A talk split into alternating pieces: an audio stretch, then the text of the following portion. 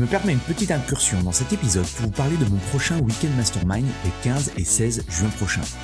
Mon Weekend Mastermind, c'est quoi? C'est un événement unique en petit comité où je travaille avec une vingtaine de personal trainers, de propriétaires de studios, de box sur la croissance de leur business et l'augmentation de leur chiffre d'affaires. Deux jours en immersion complète pour vous partager de nouvelles stratégies marketing ou brainstormer avec d'autres professionnels et impacter positivement votre mindset et vos revenus. Vous repartirez de ces deux jours avec une motivation décuplée et un plan d'action en 90 jours. Pour en savoir plus, allez sur mon site antipoiron.com slash programme ou cliquez sur le lien dans la description. Dans l'épisode du jour, j'ai le plaisir d'inviter Hugues Pio, honneur de CrossFit Chartres. On a parlé de plein de choses passionnantes avec Hugues. Sa vision du métier de coach sportif slash entraîneur. Son plan de carrière avant d'ouvrir sa salle. Comment créer sa box CrossFit. Sa vision également du CrossFit. Son modèle de fonctionnement actuel et encore beaucoup d'autres choses. Bref, je ne vous en dis pas plus et je laisse place à ma conversation avec Hugues. Je suis Andy Poiron, entrepreneur et amoureux de sport. Je suis le propriétaire de Eway, un centre de coaching hybride à 360 sur Dijon, et également consultant où j'aide les coachs sportifs et les propriétaires de studios, de box CrossFit et de clubs de fitness à développer leur entreprise. Le fitness est une passion et c'est aussi un business. Dans ce podcast, le business du fitness, je vais à la rencontre de personnes ordinaires qui vous partagent leur expérience extraordinaire. Au programme, on parle de leur parcours, de comment elles en sont arrivées là, et également de leurs difficultés, de leur succès et de tous les éléments qui peuvent vous donner des idées pour votre propre entreprise.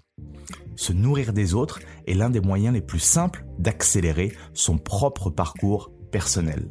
Donc faites-vous plaisir, écoutez, prenez des notes, laissez-vous inspirer et très bonne écoute. L'épisode du jour, j'ai le plaisir d'inviter Hugues Pio, honneur de CrossFit Chartres. On a parlé de plein de choses passionnantes avec Hugues. Sa vision du métier de coach sportif slash entraîneur. Son plan de carrière avant d'ouvrir sa salle. Comment créer sa box CrossFit.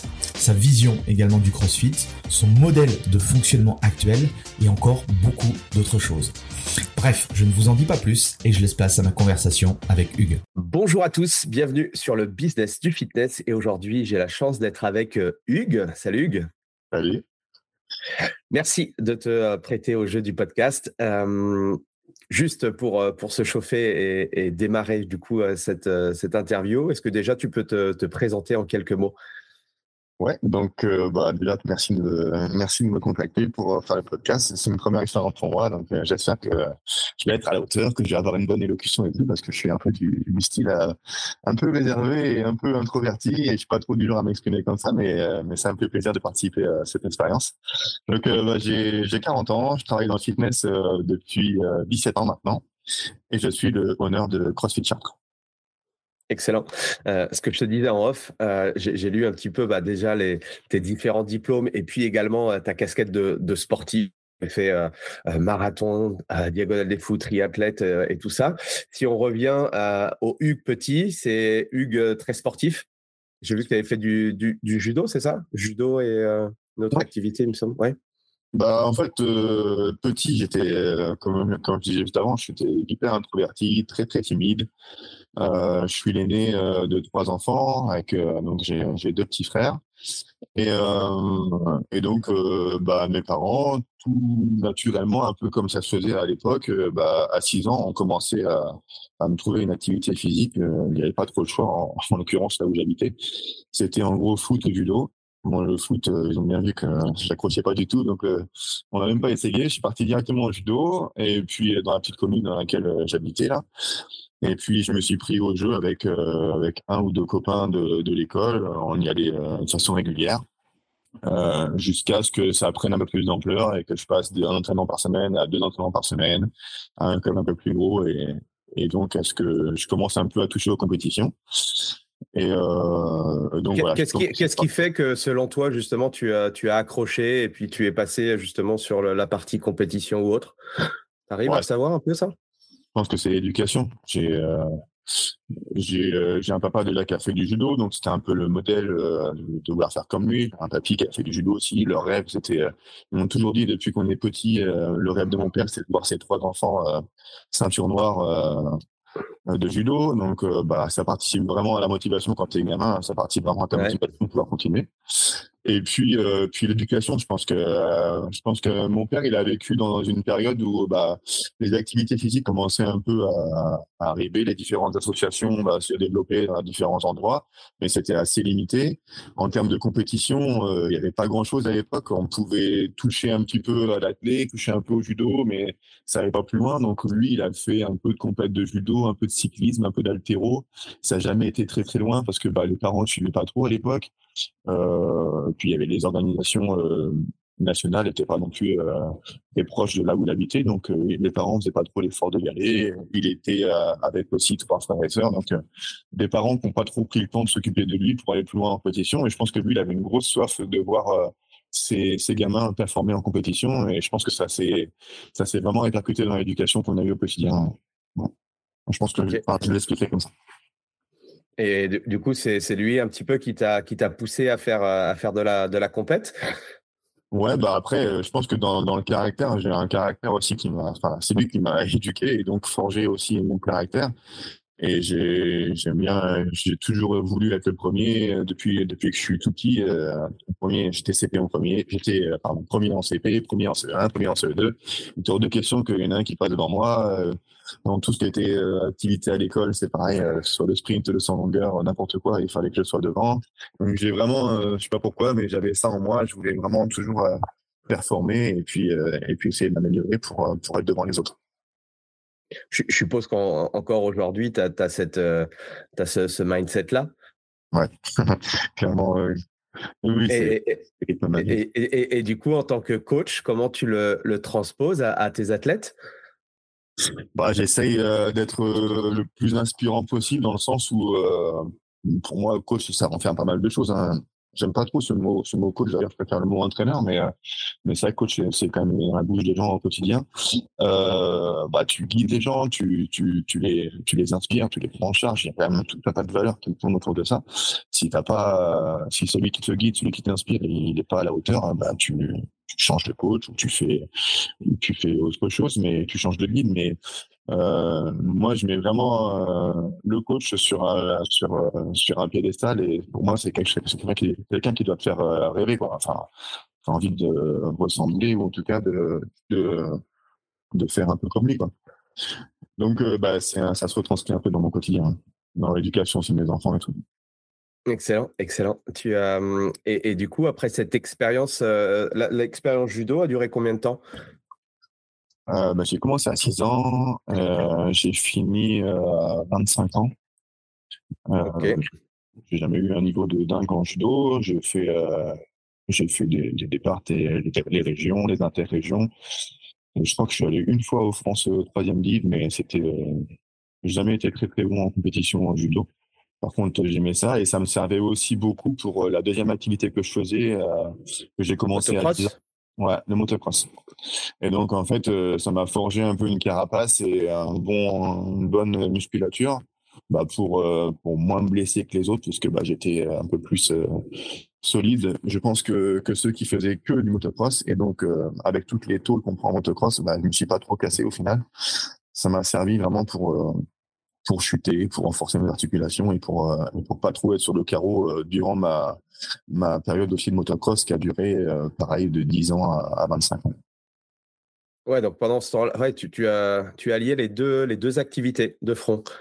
C'est ça, avec une préférence claire pour le motocross, mais il était hors de question pour mes parents comme pour moi de lâcher le judo parce que déjà je voulais avoir la ceinture noire et, euh, et, pour moi, c'était une super préparation physique. En fait, je me servais de, du judo comme une préparation physique pour le motocross. Donc, je suis allé en, section, euh, on peut dire sport études, mais c'est pas sport études, c'est section judo, on appelle ça au collège.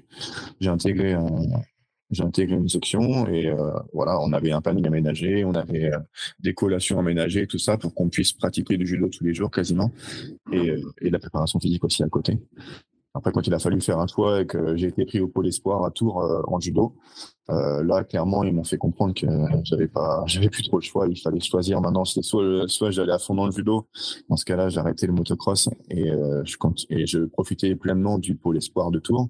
Soit il fallait que je change de, de voie, de cursus. Et si je voulais continuer la moto, il fallait que je sorte du pôle espoir parce que je pourrais pas mener les deux, les deux de front. Mmh. Donc, j'ai fait le choix de continuer le motocross et donc j'ai quitté le pôle espoir pour intégrer un lycée classique. Et avec le recul, est-ce que tu crois que si tu étais resté focus sur le, judo, euh, tu aurais, aurais, passé les échelons supérieurs ou tu aurais monté un peu plus au, niveau, au niveau du judo? Ah oui, je pense que j'aurais, je pense que j'aurais bien progressé. Le pôle espoir a rien de tel pour, pouvoir être pris en charge et, être coaché correctement. ça, il n'y a pas photo, sûr. Si j'étais resté au pôle espoir, j'aurais bien plus performé au judo, je pense.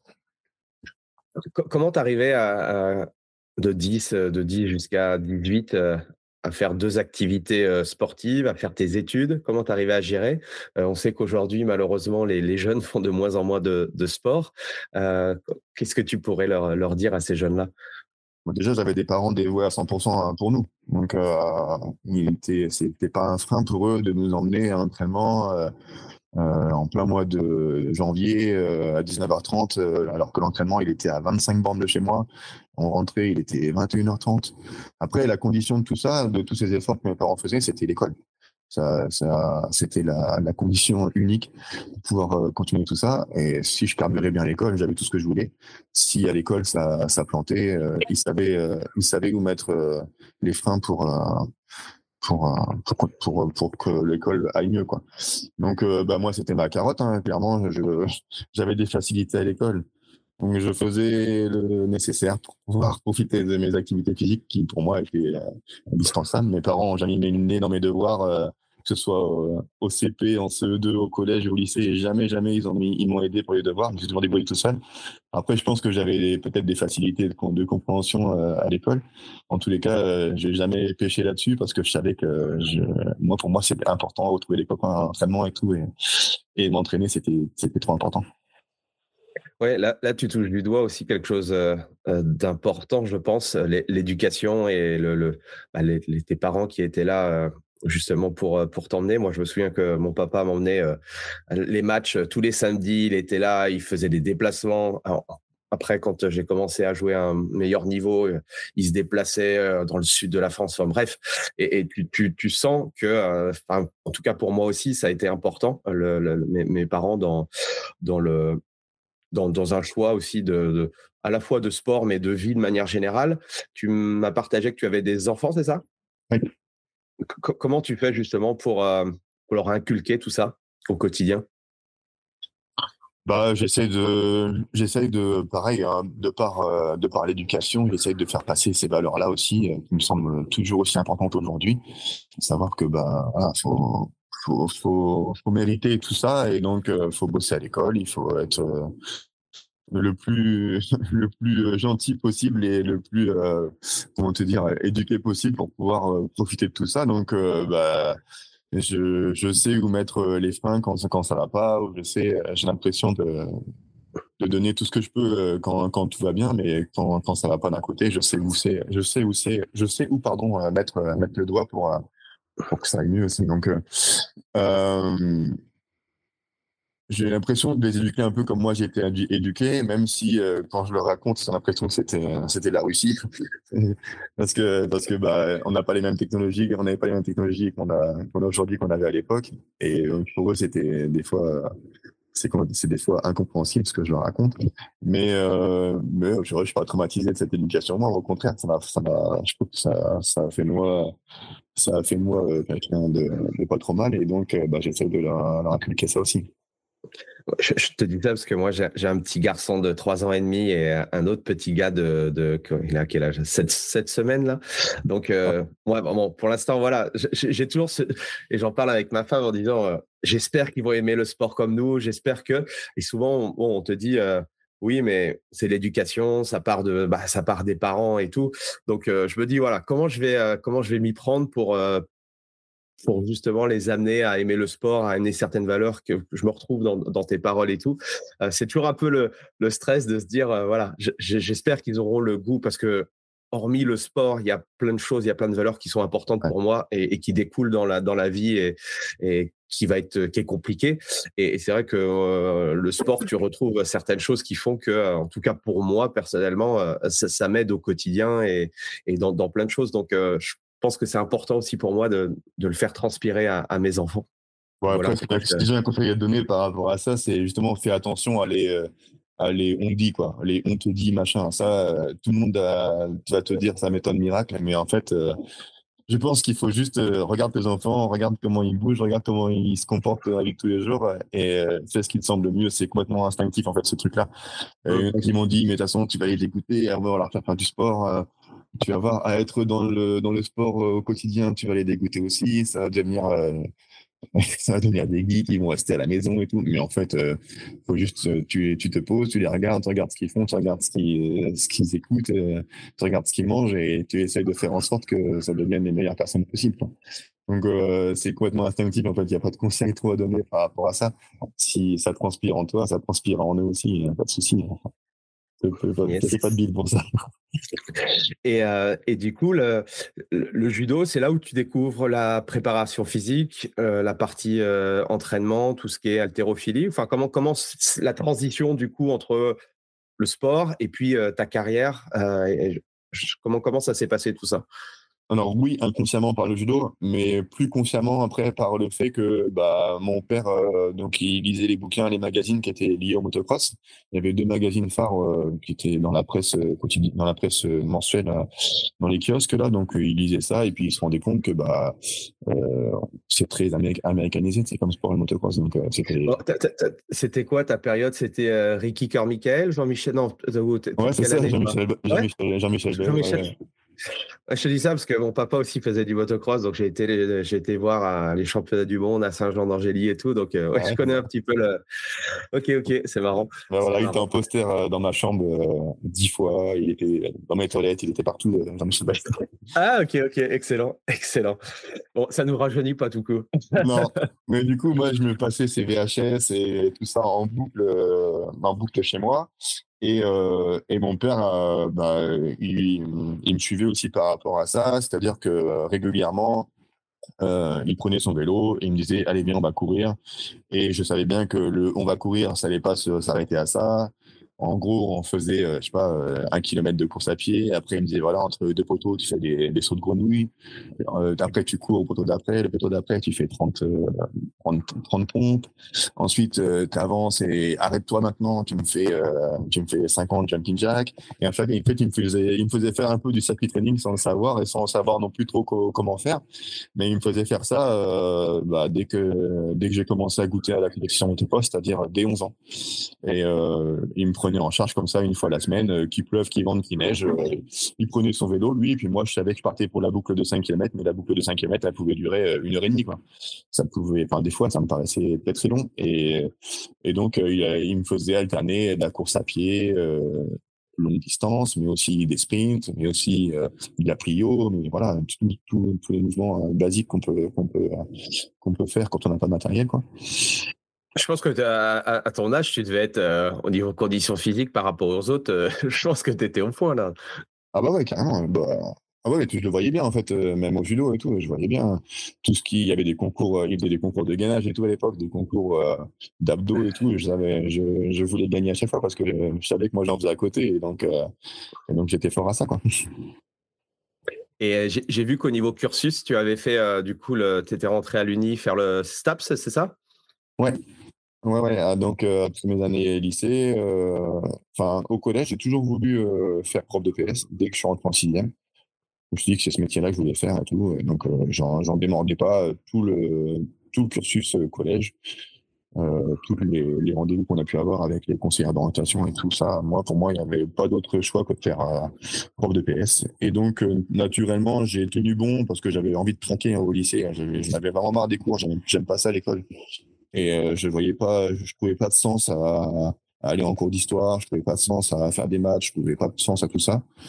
Euh, et autour de moi, personne n'avait fait des études de, au-delà du bac.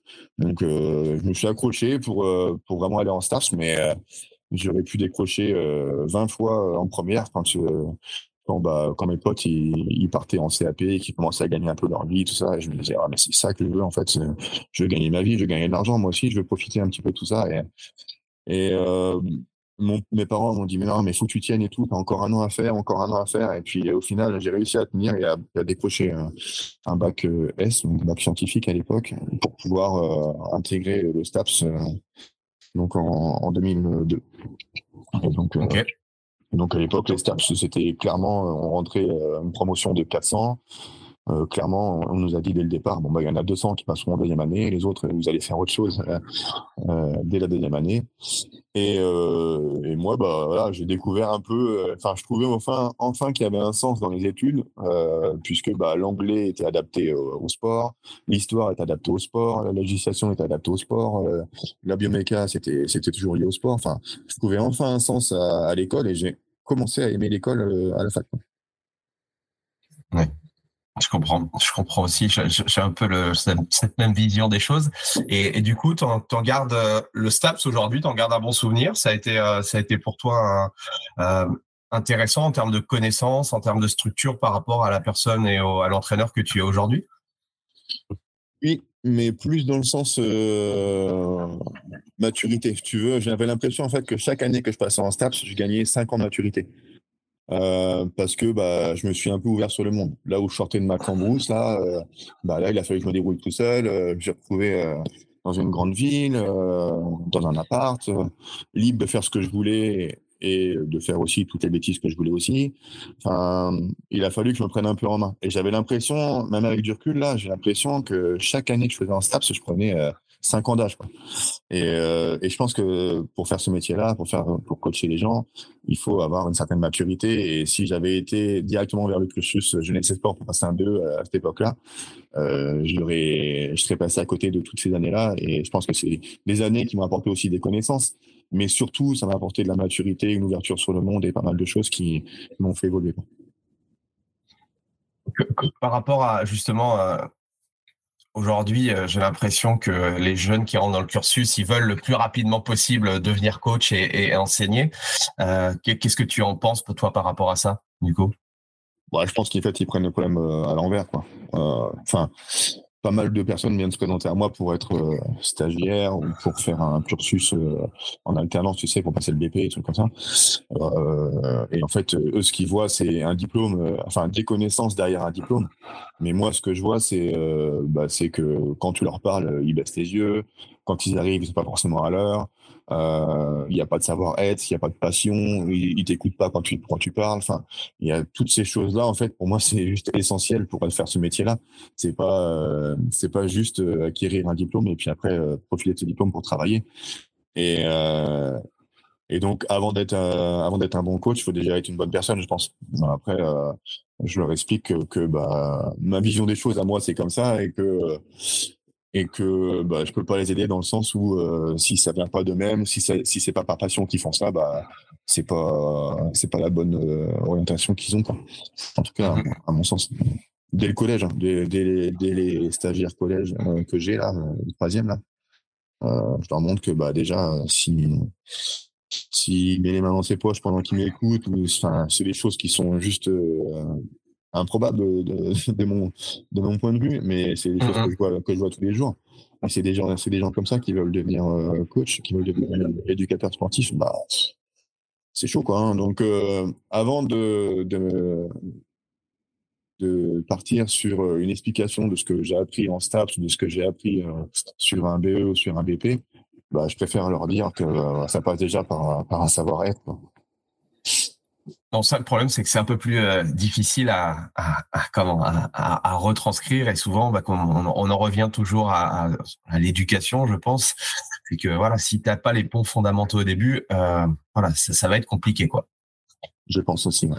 Mm, mais mm. après, peut-être que je me trompe, la, la, la, ça a changé, ça a évolué aussi. Hein. Moi, j'ai peut-être une vision un peu vieillotte du truc, et puis voilà, je suis un, je suis un vieux con, et puis voilà. Mais euh, mais j'en démords pas, quoi. Pour moi, c'est celui qui fera la différence, c'est celui qui, qui qui, sera passionné, qui, qui saura se tenir, qui saura s'adapter à n'importe quelle euh, situation, à n'importe quelle personne, qui saura écouter, qui aura le sens des responsabilités. Enfin, pour moi, c'est essentiel. Alors, on est peut-être des vieux cons, mais quand même, bon, le savoir-être, c'est quand même la, la base, euh, surtout pour un métier où euh, nous, c'est des relations humaines, quoi. Donc, c'est sûr que si t'aimes pas les autres ou tu sais pas trop leur parler, déjà, tu vois, sans avoir de, connaissances ou de compétences par rapport à, notre métier, c'est déjà, tu vois, un, frein, je trouve. Ah ouais, il me semble aussi. Ça me semble évident aussi. Et euh, du coup, STAPS, après, tu passes euh, du coup le BE, c'est ça? Ouais, donc euh, en fait, je me suis rendu compte qu'en STAPS, euh, au final, tout le monde suivait un peu comme des moutons pour aller euh, pour aller chercher un master, pour aller chercher un DVSS, ça. ça me faisait pas rêver du tout. Moi, ce que j'avais envie, une fois que j'avais ma licence, pour moi, c'était je voulais travailler. Moi. Sauf que j'ai eu, j'ai pas eu une licence pro, j'ai eu une licence normale, j'ai eu une licence entraînement sportif. Et donc avec ces, cette licence-là, donc là, l'envie d'être prof de sport, du coup, c'était plus d'actualité Ah non, bah dès la première année, en fait. Dès la première année, quand, j'ai, quand, ils ont fait des unités là, pour découvrir le management, euh, l'entraînement, tout ça, j'ai vite vu que ça allait pas me plaire du tout. Il a suffi d'un stage en, en établissement scolaire pour que je comprenne que c'était pas ça du tout que je voulais faire. Et donc après, je me suis plutôt orienté vers le management. Le management, c'est beaucoup de termes que je comprenais pas et tout. Bon, ça, j'ai pas eu, j'ai pas fait beaucoup d'efforts pour euh, pour comprendre. Et en fait, ce qui m'a collé à la peau tout de suite, c'est l'entraînement. Quoi. Je me suis dit, ah ouais, ça c'est trop bien. J'allais, j'allais en cours euh, avec euh, avec le smile et avec l'envie de, de dévorer tout ce qu'on allait me dire, quoi. donc tout ce qu'on tout, tout ce qu'on allait montrer. Donc j'avais vraiment envie. je me suis pris de passion pour l'entraînement euh, en deuxième année quand il a fallu choisir une, une, orientation. Donc là, tu mets euh, tout ton focus, euh, tout ton focus là-dessus. Tu passes du coup ton, ton, ton BE et, la suite pour toi par rapport à ça? En licence, dans la vie active? En licence, déjà, je croyais que j'allais pouvoir être préparateur physique. Je pensais qu'on pouvait en vivre. en fait, on te fait rêver en te disant que tu vas sortir avec des connaissances et des compétences de dingue. Et euh, donc, moi, dans ma tête, je pensais que j'allais pouvoir sortir de la licence avec, euh, en étant préparateur physique. Mais bon, j'ai bien vu que une fois que j'avais ma licence, que je pouvais pas être préparateur physique tout de suite. Quoi. J'avais aucune connaissance de terrain. J'avais jamais vu, j'avais jamais coaché qui que ce soit. Et, donc, même euh, si tu avais des, euh, parce que je pense que tu as eu euh, avec le judo ou avec le motocross, tu avais quand même des, des relations et un réseau. Non, t'as pas essayé du coup de, de creuser de ce côté-là? Ici, je suis allé faire un stage, par exemple, au, Pôle France de Bourges, là, au motocross. Je suis allé dans des clubs de judo aussi pour, pour voir s'ils n'avaient pas besoin, des besoins particuliers par rapport à ça. Mais à chaque fois, j'étais confronté, bah non, on n'a pas de budget pour ça. Et je me suis dit, mais à quel moment je vais pouvoir vivre de, de ce métier-là, quoi, si personne n'a de budget pour, euh, prendre des préparateurs physiques? Euh, je me suis, je me suis arrivé à la conclusion où, en fait, euh, j'avais l'impression qu'il y avait que le foot à l'époque où on pouvait vivre de la préparation physique ou de la préparation mentale, quoi. Et donc, je me suis dit, bon, bah, il faut que je trouve autre chose. C'est pas, c'est pas la vraie vie, ça, de vivre de la préparation physique. En tout cas, j'avais pas du tout envie de mettre un pied dans le foot parce que je déteste le foot depuis le début et que je m'intéressais pas du tout à ça. Et, euh, et donc, euh, bah, à l'époque, j'avais une, une copine qui s'était mise dans, le fitness et puis euh, qui m'avait invité à venir faire, aller faire un cours avec elle euh, pendant que j'étais en, en, licence, donc toujours à la fac. Et euh, je sais pas pourquoi, mais j'ai adoré en fait la, le step débutant que j'ai fait. J'ai adoré le body pump que j'ai fait. Je me suis dit oh là là, c'est énorme ça de. Je savais pas qu'on pouvait vivre de ça en fait, de, de, de, de devenir éducateur sportif dans une structure comme ça où on fait faire du sport aux gens et tout. J'y voyais que des que des points positifs. C'est ça que je vais faire en fait. Euh, faut que j'aille faire un stage. Et donc à l'issue de ma licence, je me présente dans la dans la plus belle structure de, de, ma commune là, qui s'appelait Agoliva, donc sur la banlieue de Chartres. Je vais les voir en proposant mes services, en disant je sors de de la fac, euh, j'ai ça et ça comme prérogative, mais moi j'aimerais passer euh, un BEMF à l'époque, donc un brevet d'état métier de la forme. Euh, j'avais, grâce à la licence d'entraînement, il me restait plus que le module C à passer de la partie spécifique, donc autant que dire trois fois rien, quoi. pourtant, il fallait quand même que j'intègre un institut et que, et que je me présente à l'examen final. C'était un examen terminal.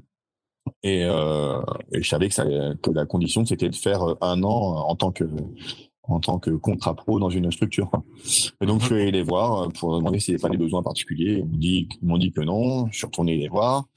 Vous êtes sûr? Parce que moi, vraiment, ça me plaît, ce truc-là et tout. Et en fait, euh, tant que j'avais pas rencontré euh, le gérant, eh ben, j'avais des refus. Une fois que j'ai rencontré le gérant, il m'a dit non, mais euh, j'ai pas de besoin particulier, mais euh, euh votre ténacité m'intéresse, votre façon de, de, de, vous exprimer et tout m'intéresse. J'ai envie de vous voir vous voir un peu à l'œuvre. Donc, on, fait un stage d'une semaine. Il m'a pris en stage d'une semaine comme ça à, l'issue de la fac.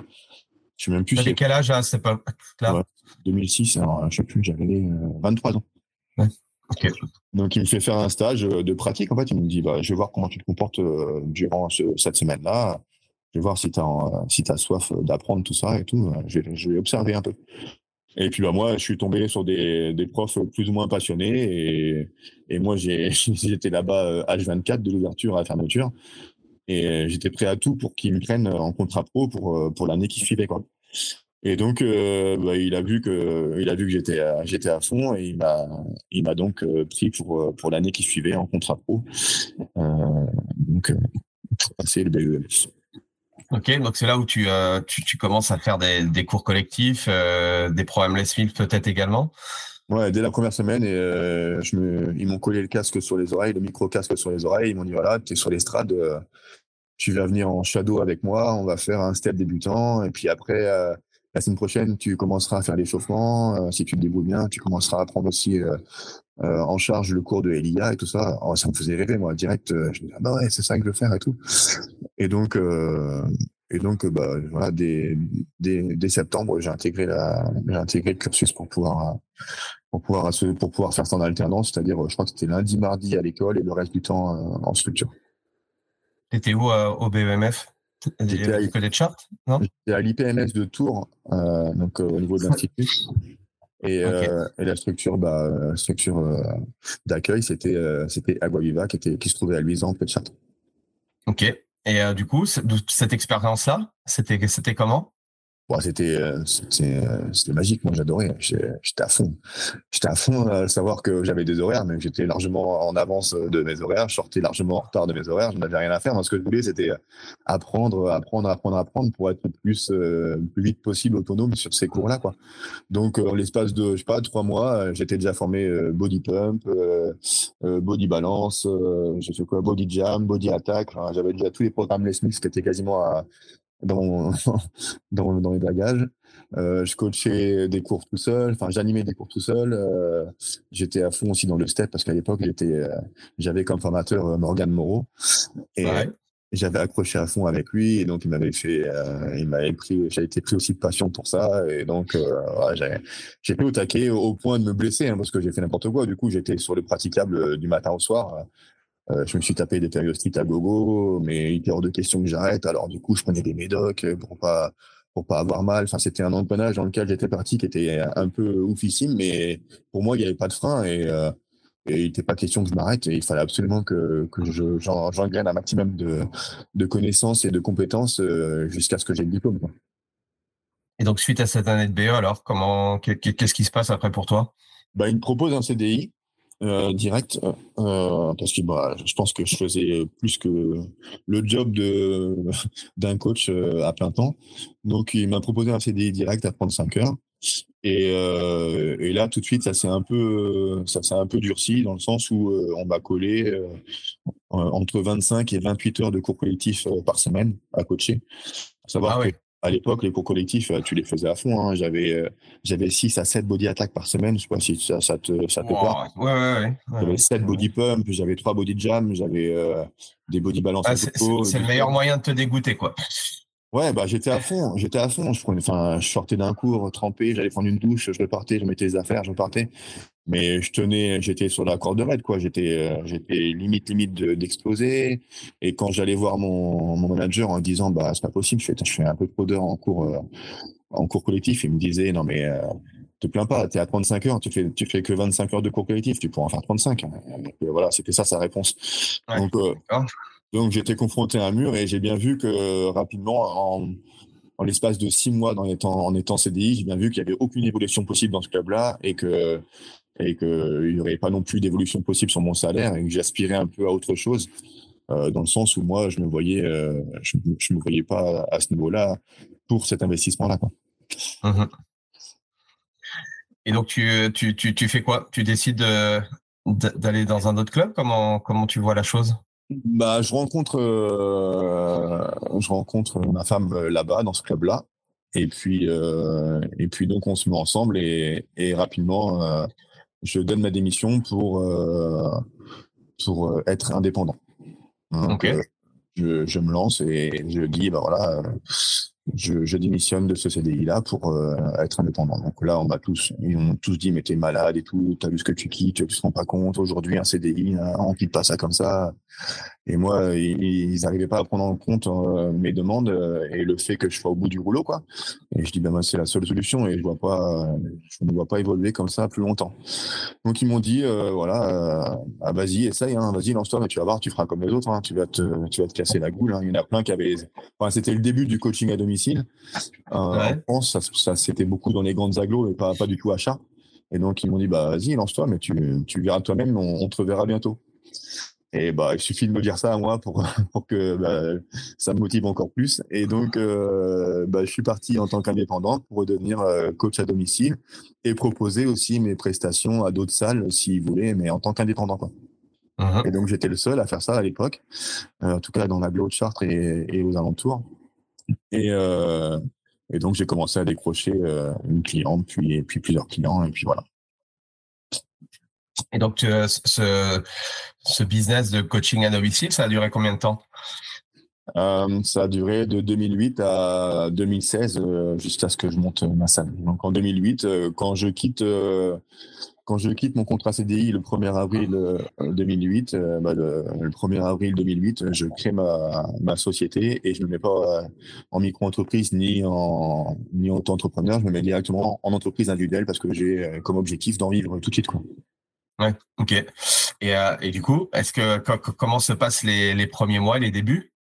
Bah chaud parce que 15 jours après, euh, j'apprends que ma femme est enceinte et euh, je me dis waouh, là je viens de tout quitter pour prendre un pour prendre un emploi euh, pour, pour commencer une nouvelle euh, activité et tout ça et maintenant bah, il va falloir que que, que j'assume parce que là derrière j'ai un bébé qui arrive dans 9 mois et, euh, et il n'est pas question de pas assumer quoi que ce soit. Donc, euh, je mets les bouchées doubles en fait pour pour me vendre auprès de différents organismes euh, ou euh, participer à différentes réunions pour pour essayer de vendre mes services. Même si au début, je suis vraiment mon activité est vraiment pris à la légère quoi. Au début, je suis vraiment pris comme le gigolo de Chartres quoi. Et ah c'était hallucinant les messages que je pouvais recevoir, les demandes que je pouvais recevoir et tout ça quoi. C'était vraiment réservé à, à une clientèle très très huppé, euh, alors que les tarifs n'étaient pas par rapport à ce qu'on compare, ce qu'on pourrait comparer aujourd'hui, n'étaient pas dingue de chez dingue. J'étais aux alentours de 50 euros de l'heure à domicile, quoi. Donc c'était mmh pas c'était pas incroyable. Sauf que euh, à l'époque, c'était inconcevable de mettre 50 euros dans une séance de sport euh, qui durait une heure. Quoi. Et donc, euh, j'étais plus pris pour pour le gigot de service plus que plus qu'au sérieux. Quoi. Donc, ça a mis un peu de temps avant d'asseoir une certaine un certain sérieux, une certaine notoriété, tout ça. Et puis puis bah au fil du temps, le bouche à oreille, c'est c'est assez vite répandu parce que le chart c'est une c'est une agglomération qui est plutôt plutôt petite. Donc dans le bon sens comme dans le mauvais sens, le bouche à oreille fonctionne très bien. Et donc, euh, il a fallu combien de temps du coup pour euh, pour vraiment être euh, serein au niveau au niveau financier? Dès le deuxième mois, je me payais déjà. Hein. il fallait que j'ai fait des prestations, je prenais la route pour aller faire des prestations à Rambouillet, euh, derrière Dreux et tout. J'avais communiqué euh, auprès des écoles, pas mal de choses aussi pour aller euh, des instituts avec des personnes handicapées et tout ça, pour aller essayer de, de proposer mes services à des, à des gens qui n'avaient pas trop l'accès au sport, quoi.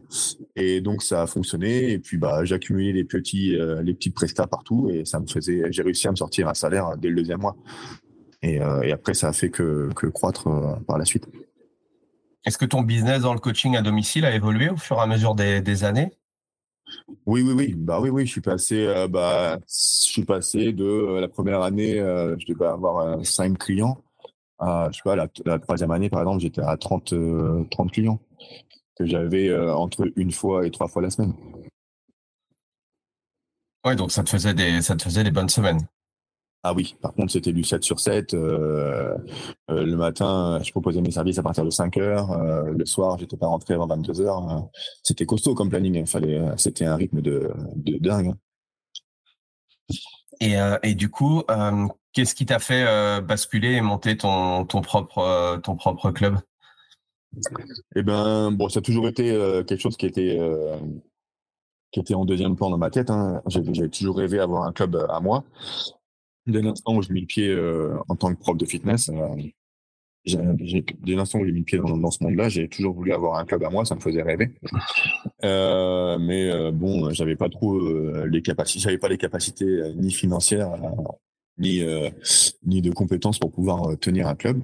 Donc j'ai gardé ça en tête, mais mais pour l'instant, voilà, l'objectif c'était de pérenniser ce que j'avais et de et d'assurer tous les besoins dont ma famille toutes les nécessités que ma famille avait besoin pour pouvoir euh, combler euh, euh, tout ça quoi. Donc j'étais vraiment, je vivais vraiment au jour le jour et je me disais que ce rythme-là et que je m'étais imposé là, il fallait que je le tienne le plus longtemps possible parce que parce que bah c'était nécessaire pour pour que pour que je puisse partir en vacances, pour qu'on puisse prendre quelques congés, pour qu'on puisse investir dans une maison, pour que tout ça. Et la, découverte du CrossFit, ça ça se fait quand? Euh, bah entre temps, entre temps, il y a un épisode de Zumba que peut-être t'as pas vu dans mes dans, dans les. Ah non, j'ai pas vu, j'ai pas vu ça. C'était assez exceptionnel. Donc euh, 2010, euh, euh, je, en étant toujours dans le fitness, je me dis tiens, bah, je vais me former à la Zumba. Ça commence à prendre en France. Euh, je vais faire cette formation là et puis je verrai bien ce que ça donne. Je fais la formation avec euh, avec euh, Stéphane Massaro, qui, est, qui, a une, école de danse euh, à Chartres, de danse vraiment qui propose à, aux particuliers chaque semaine, du type rock, salsa et tout ça. Et il me dit, moi, je te prends dans mon, dans mon école en tant qu'indépendant pour une heure par semaine. Puis ça devient deux heures par semaine. Puis on arrive à cinq heures par semaine. Puis la Zumba et, puis la Zumba commence à représenter euh, un volume d'heures dans la semaine qui est, qui est autour de 10 à 12 heures pour moi dans la semaine.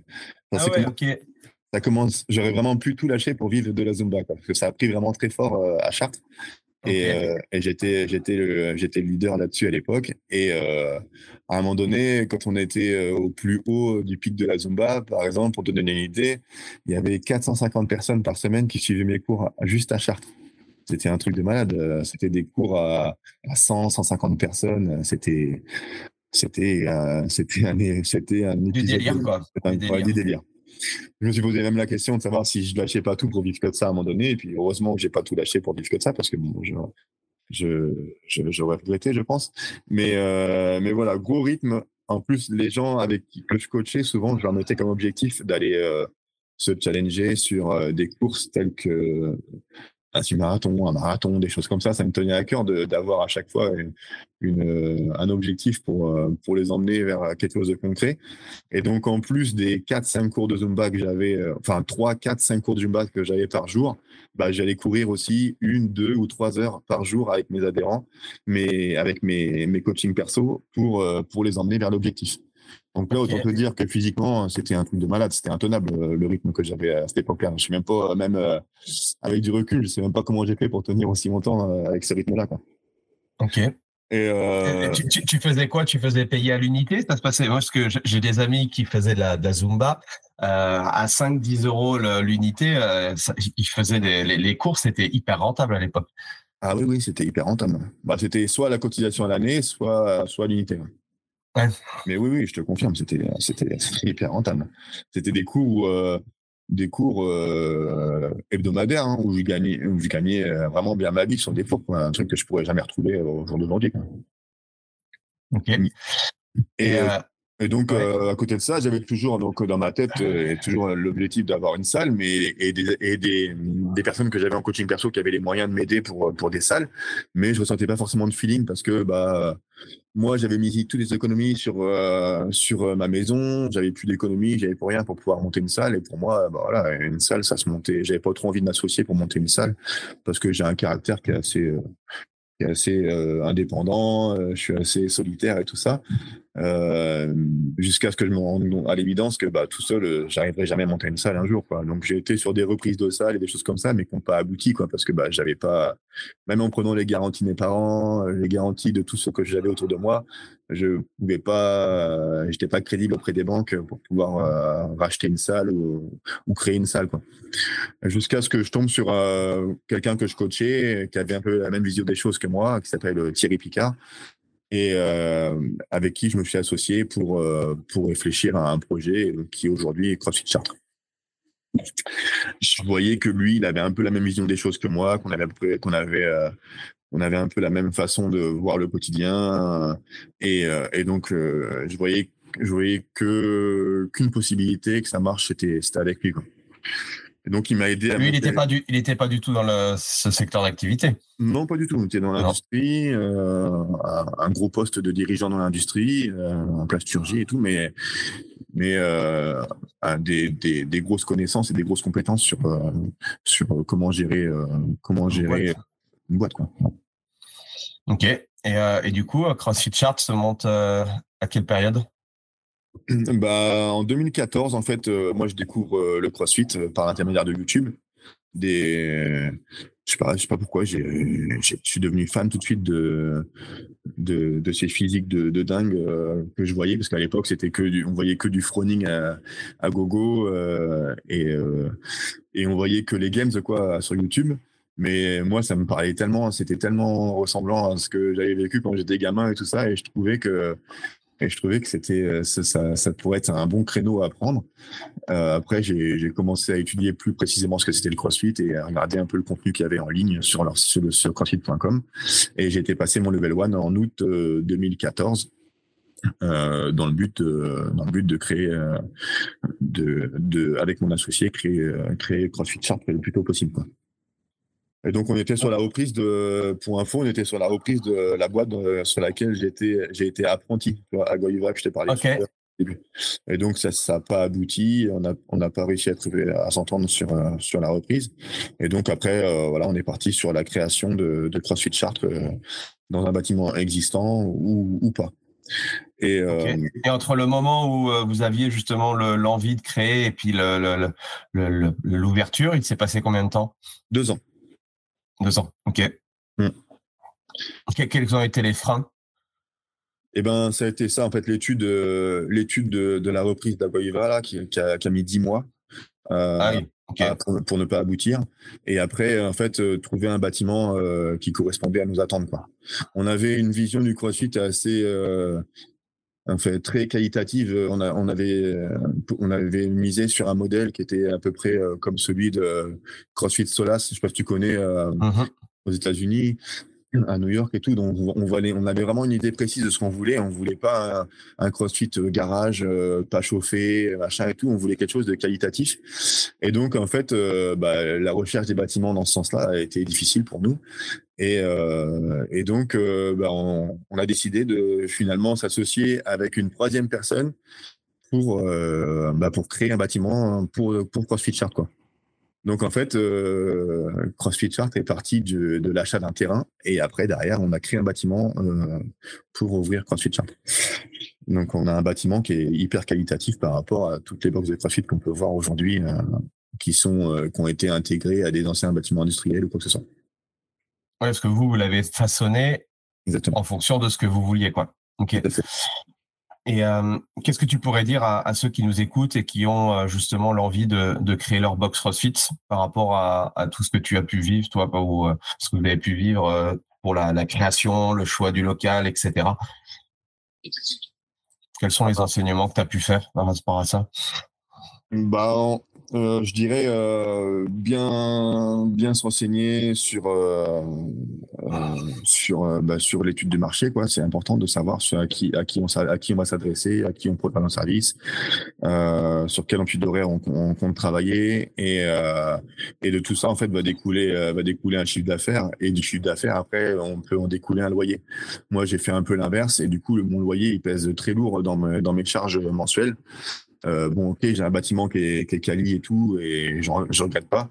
Mais derrière, euh, pour un business comme euh, pour un business comme le CrossFit, bah c'est c'est ça, ça pèse très lourd, quoi. Comme dans une agglomération comme Chartres, où euh, où la cotisation mensuelle au CrossFit est de pour un abonnement illimité, elle est de 99 euros par mois, et pour un abonnement trois fois semaine, elle est de 79 euros par mois. Et ben ma capacité d'accueil, elle est très, du coup, elle est limitée, quoi. Donc euh, voilà. Là, vous avez, acheté, vous avez acheté le terrain du coup? Ouais, la troisième personne, ouais, elle a acheté le terrain, fait le bâtiment, et du coup, nous, on, loue à cette, à cette ah oui, ok. Donc, euh... Et euh, la, la, construction, vous avez pris combien de temps alors? Bon, bah Après, ça a été relativement vite. Une fois que tout était acté et tout ça, l'achat du terrain et tout, euh, ça a pris euh, six mois. Ça a, ça a, été assez vite. Ok. Et du coup, tu nous as parlé un petit peu, toi, ta vision de, du, CrossFit aujourd'hui, euh, en 2023, là. Tu as gardé justement le, le, même, le même focus? Ouais, ouais, j'ai gardé le même focus. Je me suis, j'ai juste réadapté ma façon de fonctionner euh, au quotidien pour pouvoir euh, continuer cette activité-là dans ce bâtiment-là. Euh, ce bâtiment sur ce terrain-là, il y en a pour un million d'euros. Ça coûte un million d'euros en fait ce qu'on a, ce qu'on a créé là. Derrière, derrière, je peux comprendre évidemment que les charges mensuelles elles soient, elles soient élevées et tout. Euh, derrière, c'était à moi d'adapter au quotidien euh, les, les, tarifs, euh, à moi d'adapter ma mon amplitude d'horaire, euh, le, le, personnel qui avait derrière les tarifs, euh, la, la, prise en charge client et tout ça. C'était à moi d'adapter tout ça pour que ça pour que ça reste hyper qualitatif et et que ce soit viable sur sur pérenne quoi. Parce que sinon, bah, on allait au on au casse-pipe. Pour toi, qualitatif, ça veut dire quoi? Bah, c'est un service à la hauteur de ce qu'on demande comme euh, comme euh, paiement aux gens. C'est-à-dire que euh, je reste sur un coaching avec euh, des groupes, euh, des groupes de personnes qui sont très limités. Je reste sur une qualité d'accueil, une qualité de prestation avec des bâtiments qui restent toujours propres, chauffés, une qualité d'accueil qui est, pour moi d'un bon niveau et, surtout et surtout des coachs à la hauteur. Aujourd'hui, le, business model de ta box, c'est il y a du coaching de groupe, tu as des coachings euh, euh, privés. Enfin, comment, comment ça s'organise? Comment tu t'es organisé par rapport à ça? Ouais, j'ai à peu près 7, sept euh, cours collectifs par jour. J'ai à peu près 4 à 5 coachings individuels par jour aussi, un plus dans, dans mes heures creuses. Et Merde, j'ai oublié ta question, pardon. Non, non, c'était par rapport au qu'est-ce que tu as mis comme euh, comme type d'offre à l'intérieur. Euh, on le sait très bien. Bon, les, les coachings de groupe, euh, c'est intéressant bah, pour pour générer du chiffre d'affaires, mais après, voilà, on, se pose toujours la question en tant que propriétaire, qu'est-ce que je peux rajouter comme autre service complémentaire pour faire monter mon mon chiffre d'affaires? Donc c'est toujours intéressant de voir un petit peu comment font les uns et les autres pour pour augmenter leur leur chiffre d'affaires. Bah, on s'adresse au grand public pour euh, pour tout ce qui est cours collectif. On s'adresse euh, donc à, plutôt euh, des, des, des, dirigeants d'entreprise, tout ça pour tout ce qui est coaching perso ou ceux qui sont pas encore prêts à aller en, en, en coaching de groupe. On s'intéresse aussi aux enfants, aux personnes âgées. On a fait des, des créneaux spécifiques pour eux aussi. Ouais, ok. Et puis après, bah, pour tout ce qui est entreprise, on privatise aussi l'espace pour accueillir des groupes des groupes euh, qui, de différentes entreprises euh, chaque semaine. Tu as, un espace de séminaire ou c'est que la partie euh, sportive du coup? Non, j'ai deux espaces maintenant au, sein de, au sein de la salle. J'ai un espace qui est, qui est grand, qui nous sert à, faire nos coachings de groupe limités à 12 personnes. Et j'ai un petit espace à côté qui fait un peu moins de 50 mètres carrés, dans lequel on peut accueillir des groupes jusqu'à 8, 8, 10 personnes. Ok, ok, ok. Et au niveau, euh, au niveau équipe, au niveau team? Bah, Ça bouge beaucoup. Euh, ça bouge beaucoup dans le sens où bah, j'ai eu, euh, j'ai vécu des expériences humaines un peu dures là. ça fait maintenant, ça va faire sept ans là que que je suis ouvert. Euh, ça m'a, j'ai été impacté par des des expériences qui se sont pas très bien passées et du coup, bah du coup maintenant j'ai limité. L'équipe était à un moment donné on était 8 Là maintenant on n'est plus que trois. Euh, et puis on, et puis ça se passe beaucoup mieux, euh, ça se passe beaucoup mieux à trois. Euh, dans le sens où voilà j'ai mûri aussi j'ai accepté des choses j'ai compris des choses et et je laisse plus non plus carte blanche surtout dès le départ à tout le monde je fais plus confiance comme je faisais confiance avant si si facilement quoi donc malheureusement les personnes qui se présentent à moi maintenant aujourd'hui pour soit entrer en tant que stagiaire soit pour venir coacher chez moi bah ils ont pas mal de cases à remplir quoi, pour, pouvoir, pour pouvoir intégrer l'équipe. Mais euh, bon, ça, ça, a bougé pas mal. Là, j'ai deux collaborateurs euh, qui, qui, partent pour, euh, pour monter aussi leur affilié à l'autre bout de l'agglomération. Ouais, c'est des, des, belles, des belles choses, c'est des belles, des belles évolutions qui arrivent. maintenant, voilà, il y a un socle qui est, qui est, solide. Et moi, pour moi, c'est important aussi de rester sur le, sur le terrain. J'ai besoin et j'ai j'ai envie d'être sur le terrain tous les jours, donc je coach aussi tous les jours moi. Euh, je suis pas du tout, j'aspire pas du tout à être derrière le bureau ou à gérer ça à distance. Pour moi, c'est important aussi d'être d'être sur le terrain. Et euh, ton, équipe, ils sont, c'est quoi C'est des indépendants, c'est des, c'est des salariés? Comment tu comment tu gères cette partie ressources humaines? Bah là, à la rentrée, j'aurai deux salariés. Donc, à la rentrée de septembre, j'aurai un salarié, deux salariés qui sont pas complètement à plein temps, mais presque. Et puis ils ont une partie, euh, une partie variable où eux ils sont indépendants aussi pour aller faire des cours euh, dans, avec d'autres entités quoi. Ok. Et euh, sur la partie toi coaching individuel, tu le gères comment? C'est c'est voilà c'est c'est au sein même de la de la boîte du coup qui qui gère les coachings individuels? C'est pas des indépendants qui viennent un peu comme dans les dans les salles commerciales où c'est des indépendants qui peuvent qui peuvent faire du coaching? Comment tu t'organises par rapport à ça? Bah, soit c'est nous qui, qui dispensons les cours, dans ce cas-là, euh, ça passe dans le chiffre d'affaires de la de l'entreprise. Soit ce sont les soit ce sont les coachs, mes coachs directement. Et si c'est mes coachs, c'est ils voient ça directement euh, en direct avec leurs clients. Ça passe pas par la comptable de, de la société et euh, c'est 100% pour eux. Je leur demande rien. Je considère que c'est un avantage, euh, c'est un avantage que je leur donne de pouvoir euh, profiter de, de ma salle et de profiter des créneaux qu'ils ont ici. Et je leur demande absolument aucune rétribution par rapport au coaching qu'ils font avec leurs clients chez moi. Ok. Et toi, toi, ta posture en tant que honneur, du coup, tu disais que tu, tu continuais et ça te tenait à cœur de, de continuer la, la partie euh, coaching. Comment, comment s'organise un petit peu ton emploi du temps? Euh, ben moi, je commence euh, tous les matins. Je suis ici tous les matins à 5h55. J'ouvre la salle à, à 6h pour pouvoir accueillir le premier cours à 6h30. Okay. Et, et, et le soir, euh, je pars, je pars de la salle entre 19h30 et, euh, et 22h. Ça dépend, ça dépend des jours. Entre temps, bah, j'ai quelques moments aussi où je vais récupérer euh, mes enfants à l'école, où je leur fais faire aussi euh, des activités physiques aussi. Donc, je m'organise euh, avec ma femme qui bosse avec moi pour que pour pour gérer ça. Et en gros, moi, j'ai à peu près 4 heures de coaching par jour et, euh, et la gestion euh, des, des, prospects, d'accueil client et de, et de l'entreprise euh, en généralité sur à peu près sur à peu près 5 à 6 heures dans la journée, quoi, en plus. Et du coup, sur la partie, voilà, sur la partie commerciale aujourd'hui, comment, comment tu fais pour, euh, bah, pour te faire connaître sur, sur Chartres et, vous avez plusieurs, il y a plusieurs box CrossFit aujourd'hui qui sont, qui sont là? Ouais. Ouais, bah là, du coup, on sera trois, on sera trois au mois de septembre. Là, on est, on est deux pour le moment. Bah, aujourd'hui, je profite, euh, aujourd'hui, je profite d'une bonne notoriété et d'un bon bouche à oreille. Clairement, à part euh, tenir mon, mon Instagram à jour, euh, je fais, je fais rien de plus. Euh, en fait, quand on parle de sport à Chartres, mon nom arrive vite dans les conversations, donc j'ai la chance de profiter de ça, d'avoir été le premier et puis d'avoir, puis que mon nom soit quand même bien ancré maintenant à Chartres. Et, euh, et, donc après, en termes d'accueil, euh, d'accueil prospect et tout ça, bah, j'ai, j'ai suivi la formation que Daniel Chaffé euh, propose, qui s'appelle euh, Operating d'excellence.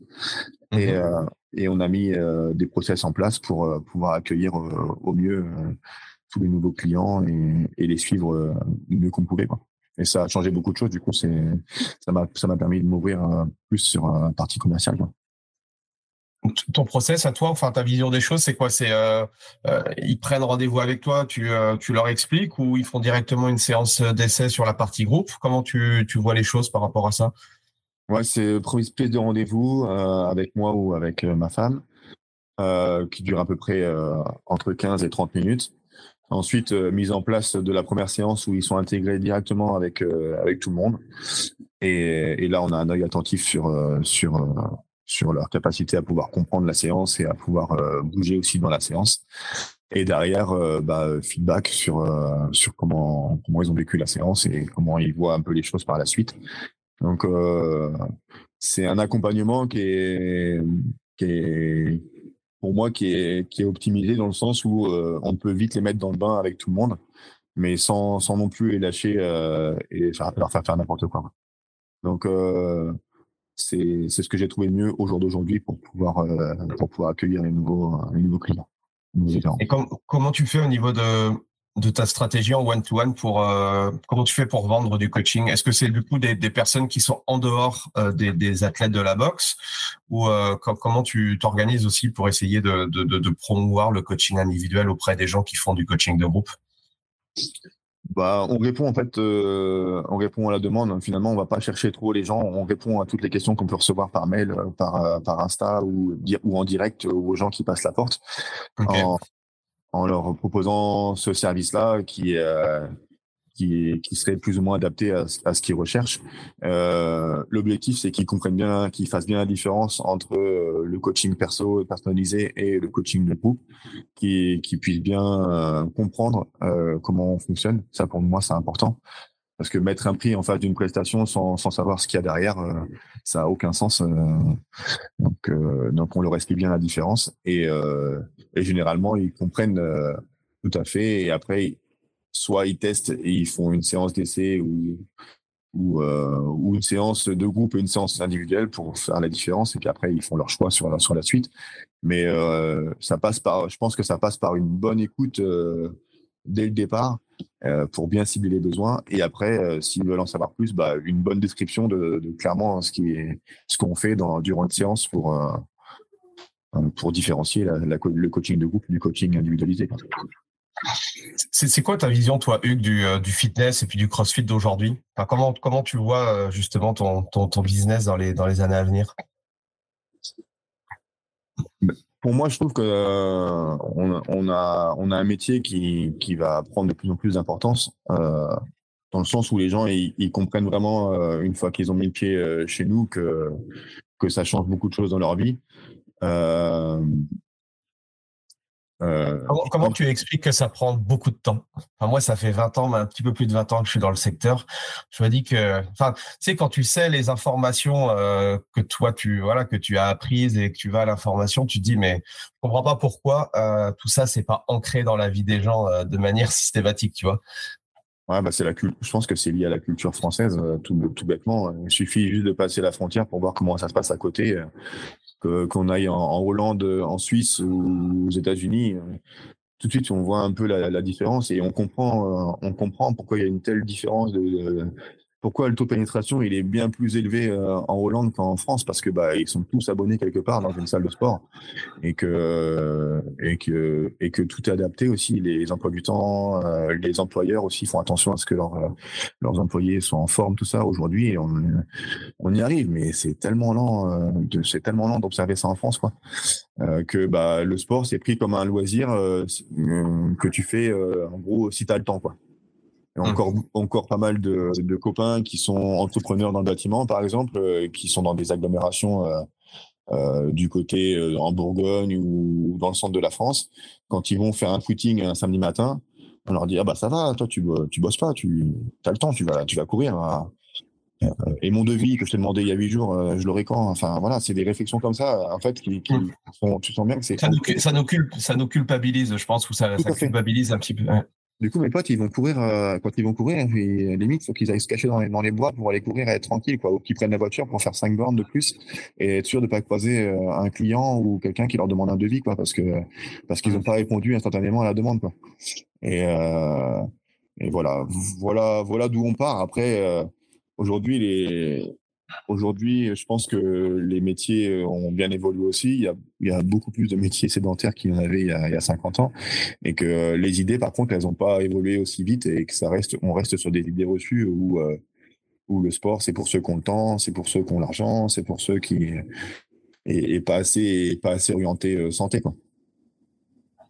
Et toi, tu, vois, tu la vois comment ta boxe dans 5 ans ou ton métier dans 5 ans? Moi, clairement, je me vois au même endroit. euh, J'espère avec euh, le plus, les mêmes personnes, en tout cas le plus possible. Euh, je me vois avec euh, peut-être un, panel de une population peut-être encore plus euh, développée au niveau des, des enfants et, et, des personnes âgées. En tout cas, j'espère. Même si le chantier au niveau des personnes âgées, il est bien plus dur à, Mmh. à, entretenir parce que bah, eux clairement ils ont vraiment des ils ont vraiment des, des, grosses idées reçues sur le sport et ils se mettent plein de freins pour pas commencer euh, l'activité physique alors que alors qu'ils ont du mal à comprendre que c'est pour euh, rester autonome et rester dans la capacité de pouvoir euh, Bon après là on va arriver on va arriver aux nouveaux seniors où ils ont connu quand même l'arrivée du fitness et tout donc je pense que ce sera peut-être plus facile de les sensibiliser à ça je trouve qu'ils se trouvent beaucoup trop d'excuses. C'est difficile. ils ont ils ont du mal à vouloir commencer quelque chose de nouveau. Quoi. Ils ont du mal à, se laisser prendre en charge. Ils ont du mal à, à, faire confiance, tu vois. Là où avec les kits, par contre, c'est beaucoup plus simple et et, euh, et l'impact est plus, et je trouve, est plus, est plus visible, euh, en tout cas à court terme. Mmh. Moi, dans cinq ans, clairement, je me vois avec une, population d'adhérents bien plus diversifiée, qui commencera beaucoup plus tôt en termes d'âge et qui finira beaucoup plus tard. Et par contre, je me vois au même endroit, euh, dans la même box. Euh, euh, voilà. Comment tu fais, toi, pour, pour progresser? Comment tu fais pour continuer à progresser? Et du coup, être aussi. parce que moi, je pense que quand tu apprends des choses, tu as toujours cette, euh, cet élan de motivation et ça te donne envie de continuer à, ta profession. Parce qu'on me dit souvent, en tu, tu te lasses pas de ton métier et tout, ça fait, ça fait plus de 20 ans. Comment toi, tu, tu, gères ça et, tu gères justement ces connaissances? Voilà, clairement, j'ai basculé, euh, j'ai basculé après les 40 ans. Vous savez, je viens d'avoir 40 ans cette année. Donc, comme euh, comme tout quarantenaire, bah, tu te remets un peu en question, tu mets pas mal de choses en perspective. Et euh, je pense que je vais de plus en plus euh, me mettre côté développement personnel, tu vois, commencer à chercher un peu des choses et à, et à me et à, enrichir mes connaissances, pardon, là-dessus. Ça m'intéresse vachement et je trouve qu'il y a plein de choses à aller chercher. j'ai maintenant assez de recul, je pense, et et assez d'expérience pour pouvoir faire euh, mettre en place des choses et et, euh, et voilà je pense que dans les années à venir ça prendra de plus en plus de place dans, dans mon quotidien. Si demain je te donnais 10 euh, millions d'euros tu continuerais à faire ce que tu fais? Ah ouais ouais. Ah ouais ouais clairement je clairement je continue exactement la même chose. J'essaierai juste de, de de faire en sorte que de protéger euh, mes proches, euh, mes enfants, euh, mes parents et tous, pour que pour pour l'avenir. Mais clairement au quotidien, moi c'est ce qui m'anime le plus, c'est ce qui me fait lever tous les jours et et je me vois pas autrement quoi. Après, j'ai des besoins. moi, je suis une personne qui quand même, enfin, j'ai des besoins qui sont assez simples. Hein. Je suis je suis du, du moment que les gens ils ont le, ils ont le smile qui qui diffuse des ondes positives et, et que et qu'on passe des bons moments et que et que grâce à l'heure qu'ils viennent passer chez moi ils sont plus heureux bah voilà je suis, tout à fait satisfait euh, euh, d'être ce que d'être ce que je suis et de faire ce que je fais quoi donc ça je suis j'ai plutôt une vision assez simpliste là-dessus et et, euh, t'as beau me donner 10 millions d'euros je ferai pas grand chose avec hein. En tout cas, en tout cas, voilà, j'ai pas, j'aspire pas à, faire euh, fortune avec ce business-là. Je sais très bien que c'est un business qui sera toujours à, euh, on, enfin, on devra, on devra toujours faire des efforts pour essayer d'avoir des bilans déjà à zéro, peut-être euh, un peu positifs, mais ce sera jamais quelque chose qui sera très, très, qui, qui, générera tellement de chiffre d'affaires que tu pourras faire autre chose avec. J'en suis bien conscient de tout ça, et, et mais moi, c'est une vie qui me va bien mes enfants qui commencent à grandir un peu, euh, ma fille qui, vient d'avoir 14 ans, euh, elle est à fond pour euh, pour faire ce métier-là aussi. Donc j'ai fait tout ce qu'il faut pour pour essayer de l'aider là-dedans et et pourquoi pas un jour travailler avec elle. Ça serait ça serait le paradis. Donc voilà. Envie de monter plusieurs box? Non, j'ai pas envie. Non, pas trop. Non, j'ai envie de pérenniser ce que j'ai là et de faire les choses bien au quotidien. C'est plus c'est ça qui m'anime plus que plus mmh. qu'autre chose. Et euh, tu disais que tout à l'heure, tu, euh, tu euh, travaillais avec ta femme. comment, comment vous arrivez à gérer parce que une chose, ma, femme travaille avec moi. Comment tu arrives à, gérer ou à faire le ou à faire le switch privé professionnel? Euh, bah, en fait, elle travaille avec moi euh, dans l'ombre depuis 2008. En fait, depuis que je suis à mon compte, elle, me fait mon, mon, administratif, pardon, ma compta. Elle me fait pas mal de choses euh, que, qui sont pas forcément visibles au quotidien, mais elle m'aide beaucoup euh, depuis 2008. Donc en fait, dès le début, on a, on a, on a collaboré. On est, on a des caractères qui sont qui sont compatibles euh, au boulot et en dehors du boulot. Euh, comment je fais pour gérer ça au quotidien? En fait, je fais pas trop, on fait pas trop d'efforts par rapport à ça. Ça se fait tout naturellement. Euh, on sait quand il faut parler boulot et on sait aussi quand il faut arrêter. Euh, heureusement, avec les enfants, on a des soupapes le week-end pour aller penser un peu à autre chose et voir d'autres horizons. Mais on sait aussi faire la part des choses et, se couper un peu quand il quand quand c'est nécessaire pour bah pour pour pas faire que ça quoi pour pas faire que du que que la que la salle la salle la salle. Sinon ce mot là il revient dans côté conversation à chaque fois qu'on va se parler ouais ok. Bah, merci en tout cas de de toutes ces de toutes ces pépites. Euh, est-ce que tu as une ressource, un livre euh, que tu recommandes ou que tu, donnes peut-être à chacun de tes employés ou que tu donnerais à chaque personne? Je sais pas si tes livres ou tes podcasts ou des choses comme ça.